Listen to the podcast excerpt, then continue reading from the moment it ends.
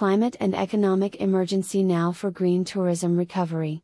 Stakeholders from across the tourism sector and civil society gathered at Eden Blue Hotel for the Green Recovery of Tourism Symposium on Thursday, September 23, to highlight the climate emergency and economic imperative of a green recovery of tourism. There is a collaborative initiative taking place between Seychelles Department of Tourism, the Ministry of Agriculture, Climate Change and Environment Mass, and the British High Commission. A symposium is addressing tourism's increasing vulnerabilities to the impacts of climate change. With a considerable dependency on tourism, these issues represent a significant threat to the economy.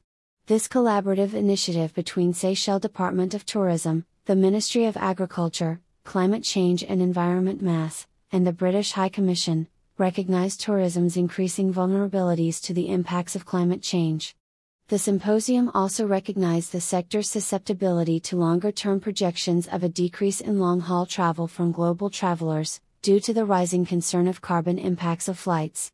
With a considerable dependency on tourism, these issues represent a significant threat to the country's economy. Stakeholders from both the private and public sectors shared existing tools and best practices that are currently contributing towards climate adaptation and mitigation efforts within the tourism industry, to inspire more tourism businesses to engage in sustainable development and actively support conservation efforts.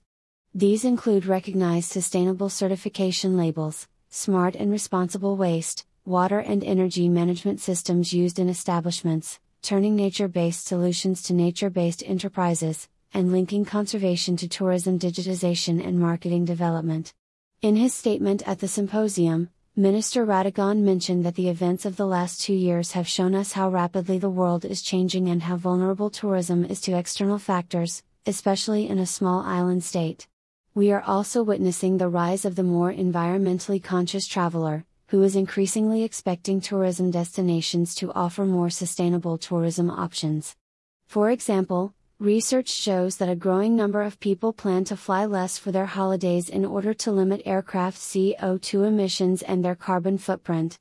In addition, climate activists have embarked on an aggressive flight shaming campaign around the world, particularly in Europe, discouraging long haul flights. These movements appear to be gaining traction.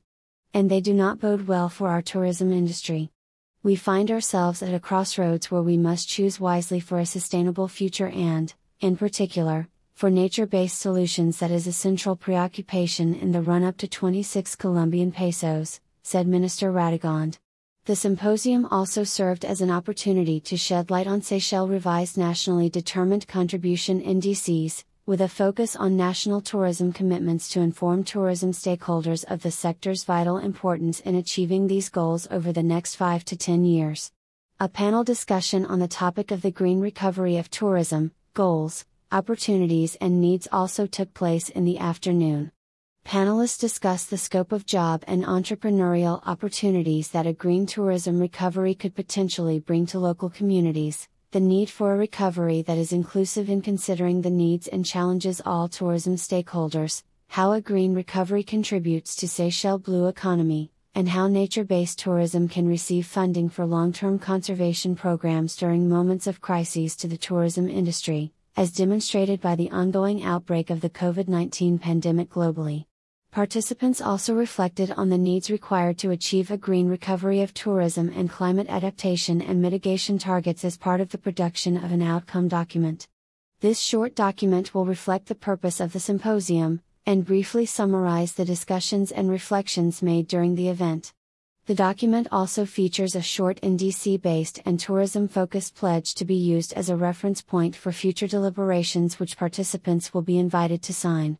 Importantly, there was overwhelming consensus amongst participants that Seychelles was well placed to adapt to changing consumer behavior in international travel and be a world leader in sustainable tourism, arguably more than any other destination.